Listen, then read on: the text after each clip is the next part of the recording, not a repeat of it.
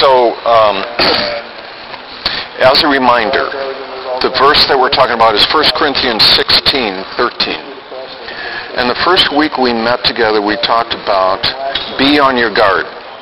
First phrase in the verse, be on your guard. And we talked about, above all else, guard your heart, for it's the wellspring of your life. Second phrase, stand firm in the faith. And we talked about how there are so many things going on in the world and life and economy and everything else around us right now that is very unfirm. Infirm, I guess, is the, the proper term. There is so so much around us that is unstable. What do we have to stand on? Stand firm in the faith. And we talked about a psalm that says, Some trust in chariots and some trust in horses, but we will trust in the name of the Lord our God. That's what you stand on, who God is. Then last week we talked about be men of courage. and went deeper into what I mentioned here just a few minutes ago about how courage is not the absence of fear. Courage is the willingness to engage fear, to walk into fear. That's really courage. And so tonight we'll talk about the last phrase in verse 13. And it's just be strong. Be on your guard, stand firm in the faith, be men of courage, and be strong. And so I'll cut right to the chase on this one. Uh, my main point on this can be summarized in two sentences. Every one of us can be strong even when we aren't. Every one of us can be strong even when we aren't. That's the first sentence. And the second is, every one of us is strong, especially when we know we aren't. So I'll repeat those. But that's, that's kind of the bottom line for a conversation. Every one of us can be strong even when we aren't. I want to assure us of that. But to go even further, every one of us actually is strong, especially when we know we aren't. How does that work? Well, it takes two steps. Acknowledge our weakness, rely on God's strength. Acknowledge the fact, man, Lord, I just feel so weak and then rely on God's strength. Rely on God's strength. That's how we are strongest when we admit the fact that we're not strong. And we know it. And we come to the Lord in our weakness. So we are uh, fortunate, those of us living here in Colorado Springs, to enjoy having the Air Force Academy as a neighbor.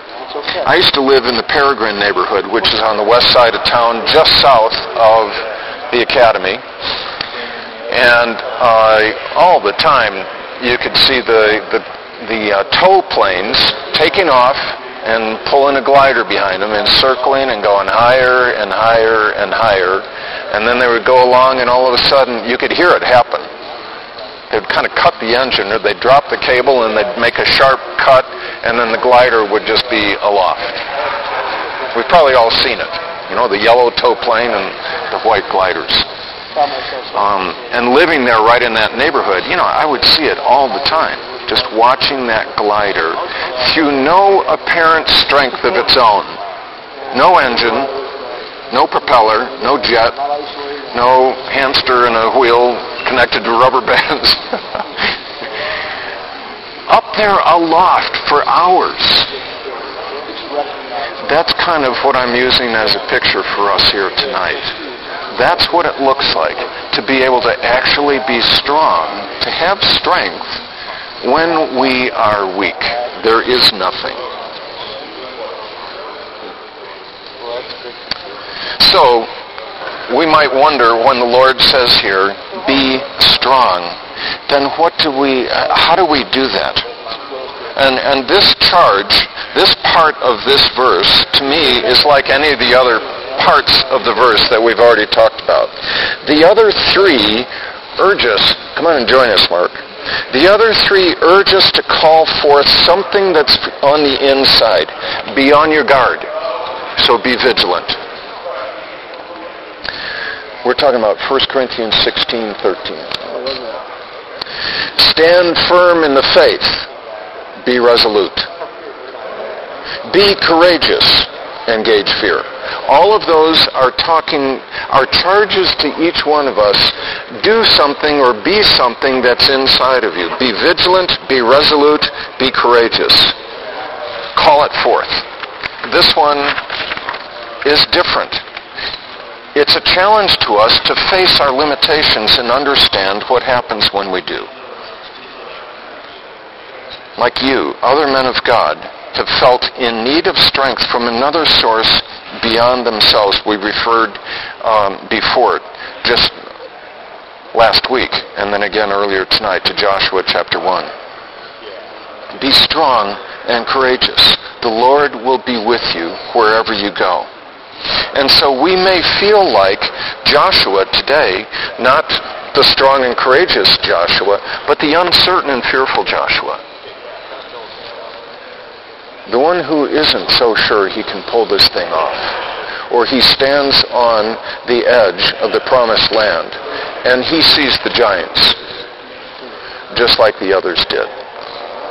We might be like that. And in fact, last week we talked about ways in which we absolutely do. I want to encourage us that men throughout Scripture have felt this way, even Paul. In 2 Corinthians 12, Paul's boasting about God's sufficiency. He's enjoying praising God. He's not boasting in himself except to say that he'll boast in his own weakness. But to keep him from becoming conceited, God's given him what he calls a thorn in the flesh, right? And he has pleaded with the Lord to remove it. It's some kind of a, a wound, an infirmity, a vulnerability, a weakness we don't know exactly what it is, but it's some kind of infirmity that Paul's very aware of and that he lives with, and it is not going away. Just a little quick interjection there. Yeah. Um, it's it's. I haven't been here for several weeks. Um, uh, been deeply depressed, and I actually let that take me out of the picture for a while. I came in late tonight, but uh, it's a victory. Good. Because uh, I've Just been you're sort of here. shut down for a while, but. Um, this scripture right here is the uh, the first one I memorized, uh, 2 Corinthians 12, 9, and 10. And um, first one upon my heart, and uh, um, first one the Lord gave to me. Ever? Mm-hmm. Or today? Ever. Wow. That's cool. So That's wonderful, because that's where we're going. I'm here, and the, one of the first things I hear is That's that. exactly where we're going. We're going to verses 9 and 10. Thanks for mentioning that, Mark. But he said to me, My grace is sufficient for you, because my power, he didn't say cause, for my power is made perfect in weakness. Therefore, I will boast all the more gladly about my weakness, for when I'm weak, then I'm strong. This, here he's said it so concisely in two verses. The irony of how we are called to be strong, but the, the fact is when we are strongest when we admit the fact, oh Lord, I'm weak, I'm at the end of my rope. I cannot pull this off. I need you. That's when we are strong. So what does it mean to come to the end of ourselves? It means we confess limits to our insights. We admit to confusion. We embrace, or as Paul did, even boast, uh, even boast about our weakness. That's not a typical American guy posture. And we quit fighting. My wife grew up in Austin, Texas. Any of you guys ever been to Austin? It's a nice town. Great town. Yeah, you ever hear of a place called uh, Barton Springs? So it's a natural um, spring that that flows through this park that they've set up in Austin. Um, ice cold spring, and it really flows strongly and heavily, and they have built uh, concrete walls around it, and then a dam at the other end of kind of this valley, and made essentially a big lake or a, a small lake, a big swimming pool out of it ice cold. I mean, really cold water. but it's a favorite place for anybody who grows up in the 110 and 115 degree heat in Texas to go for the summer. In fact, uh, uh, supposedly Butch Cassidy and the Sundance Kid kid went swimming there. So one day when she was a young girl, my wife Burl um, decided to go swimming. She walked down. She lived just a block or two from Barton Springs, came down there, and the water was uh, rushing heavily for some reason, I don't know why, and basically they had closed the place down. It was too dangerous. Well, she being the obedient kind of girl that she was, uh, she ignored that and decided to, to jump in and uh, started swimming, and the the current started rushing her downstream and threw her over the dam. Mm. This huge uh, waterfall going over the dam. Usually it's kind of a trickle. It's not heavy at all. Just threw her over the dam. And she's alone or maybe just with a couple of friends. There's no lifeguards, anybody like that around. She's under the water churning getting thrown around like in a washing machine, up and down and thrown all over the place, and she's running out of breath. Thank you, Maddie. And um, she's desperately fighting to get back to the surface. And she's flailing around, and finally she felt this chain. And the chain, she could tell, was attached to something, so she started pulling her way up the chain, only to find that it was attached to the dam wall itself, and she had pulled herself further into the waterfall. Mm-hmm and now she's in way, way worse shape. Uh, ran out of breath, got exhausted, came to the end of her rope. Quite literally. Came to the end of her rope and just gave up. And she believed this was it. When she quit fighting and pulling on the rope, on the chain, suddenly the current threw her sideways out of the waterfall and directly over to the bank of the, the flow. And she, no surprise, she survived. She became my wife eventually. But the, the picture is how we fight and fight and fight and fight in the midst of the waterfall. Sometimes we jump in and we really shouldn't have jumped into whatever the mess is that we got into. We have to say that. But other times the current of life takes us stuff beyond our control. Whoops, that's a problem. Mm, plugs in somewhere. That's ear and microphone. Probably mic. Oh, it would be mic, yeah. I was thinking it was power. Um, sometimes the flow of life just grabs us, doesn't it, you guys? And we've talked about that. The bills you're not sure you're going to pay. The debilitating illness that you or your wife experience. The 401k that got completely gone in the last few years. The job you were counting on that fell apart, or you were betrayed and abandoned. Uh, over and over again. We, we could just tell so many stories we get caught under the waterfall. And again, sort of like trusting in chariots and horses, we trust in our horsepower. We trust in our ability to clamber out of that thing and fight and fight and kick and scream and figure out this thing. And sometimes we end up even worse. We're deeper in the current. And this verse is saying, being strong, Paul is saying in 2 Corinthians, being strong is actually coming to the end of yourself and releasing, trusting God that He is, he is the one who is in control. God says, Mark, my grace is sufficient for you. And Garrett, my power is made perfect in your weakness. Earl, he says, My grace is sufficient for you. My power is made perfect in your weakness. And like Paul, then, we can respond, Oh, well, then I'll brag even more in my weakness. I'll delight in my shortcomings. Because when I'm weak, then I'm strong. And so it probably needs to be said, Paul's not just giving us permission to walk through life and just bail on everything, give up on everything, and just sit passively and expect that God's going to win all the battles for us. We show up. We do take action. We do uh, act on behalf of our, our convictions. We do step into the unknown we move into the darkness, the uncertainty, the confusion, the darkness of what you've been through. Thank God you've walked out of it. Not completely. Yeah. Uh, he's, he's, uh, he's pulling me out of that. I, um, little by little, you know, I, um, funny thing is, is that, you know, Lord, Lord has never, I, I hear, I hear from him clearly at times, and today was one of those times, and he, um, where I've seen failures or I've seen um, shortcomings or any of that. Mm-hmm. He doesn't see that.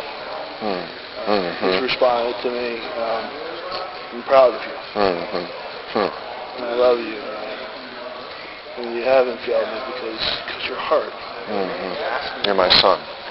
And I actually, if I if I could just one, for one second, because I actually pulled this out and this this helped me Sure, go ahead. some of it. Um, it's from Chuck's it's Chuck Swindoll, and um, it's the heart for the task. It's Second Chronicles 16:9. Hmm. For the eyes of the Lord move to and fro throughout the earth as he may strongly support those whose heart is completely His. And his comment here is God's choices often seem so illogical from our point of view. We tell ourselves it can't be what He really means. Uh, would you have singled out a sun-withered 80-year-old shepherd to face down one of the mightiest kings in the world? Moses had been out to pasture for 40 years. He had completely lost touch with his people. He had been ra- uh, he had been uh, raising a little family, living with and working for his father-in-law. In four decades, the man couldn't scrape together enough shekels to build a little place of his own. Admit it, doesn't it seem like a highly unlikely prospect for the job of delivering an entire people from the clutches of a mighty nation.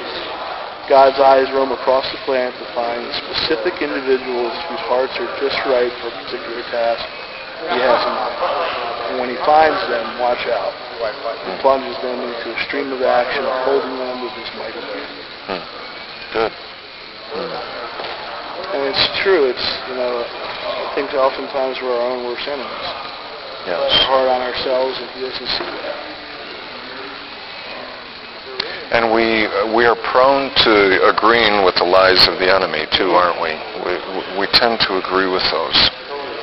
Well, there's another passage I want to remind us of, and it's a good one for this one about remembering how we can be strong strong when we actually feel weak. And it's Isaiah 40, 28 to 31. Pretty familiar passage probably for almost all of us. Let me read it. it this is from the message version. Isaiah 40, 28 to 31. Why would you ever complain, O Jacob, or whine, Israel, saying, God has lost track of me. He doesn't care what happens to me. Don't you know anything? Haven't you been listening? God does not come and go. God lasts. He's creator of all you can see or imagine. He does not get tired. He doesn't pause to catch his breath. And he knows everything inside and out. He energizes those who do get tired. He gives fresh strength to dropouts. For even young people tire and drop out. Young folks in their prime stumble and fall. But those who wait upon God get fresh strength. They spread their wings. They soar like eagles. They run and don't get tired. They walk and don't lag behind. So let me review that. God does not come and go. God lasts. I think that's a great sentence. His version, his translation of that. God lasts. Like very few things we rely on these days, guys, God lasts. Not only does he remain present, he doesn't get tired. He doesn't take a breath to, to, or take a break to catch his breath. Not only is he paying attention, he knows and understands everything. He created the world. He has seen the fallenness. He created our hearts, and he understands the deep disappointment, the discouragement, the struggles that we live with. Because as I've said before in previous sessions, our hearts were not designed for the broken world we ended up with. Our hearts were designed for the garden. That's what God made our hearts for. And what we got is brokenness. And so that gap between what we were designed to long for and what he gladly gave us and this, on the other hand, what through Adam and Eve we chose, that gap, that's the misery that we live with in these trials and struggles and difficulties. It's not what we were designed for. God knows that. He knows that. And for those of us who do get tired, and we all do, he brings renewed strength. Even young people get tired. Even those in their prime stumble and fall. Not to mention those of us who are geezers and can barely take a step without pain. Those who wait on the Lord, the Lord, those who are patient, who don't panic, they get fresh legs. They spread their wings like eagles, or like the gliders right over the front range here, that ride an effortless current. They soar. They make headway. They run and pick up speed and somehow don't get tired. They walk, and even though they may be filled with an awareness of their weakness, they don't fall behind. In fact, it's precisely because they recognize their weakness that they are strengthened. And so, men, I'll just say it again in summary. Every one of us can be strong, as that verse, 1 Corinthians 16, 13, charges us to. Every one of us can be strong, even when we aren't. By doing two things. We acknowledge our weakness. And secondly, we rely on God's strength. What would you like to add to that? Any comments or thoughts that have come to mind as we've talked about this?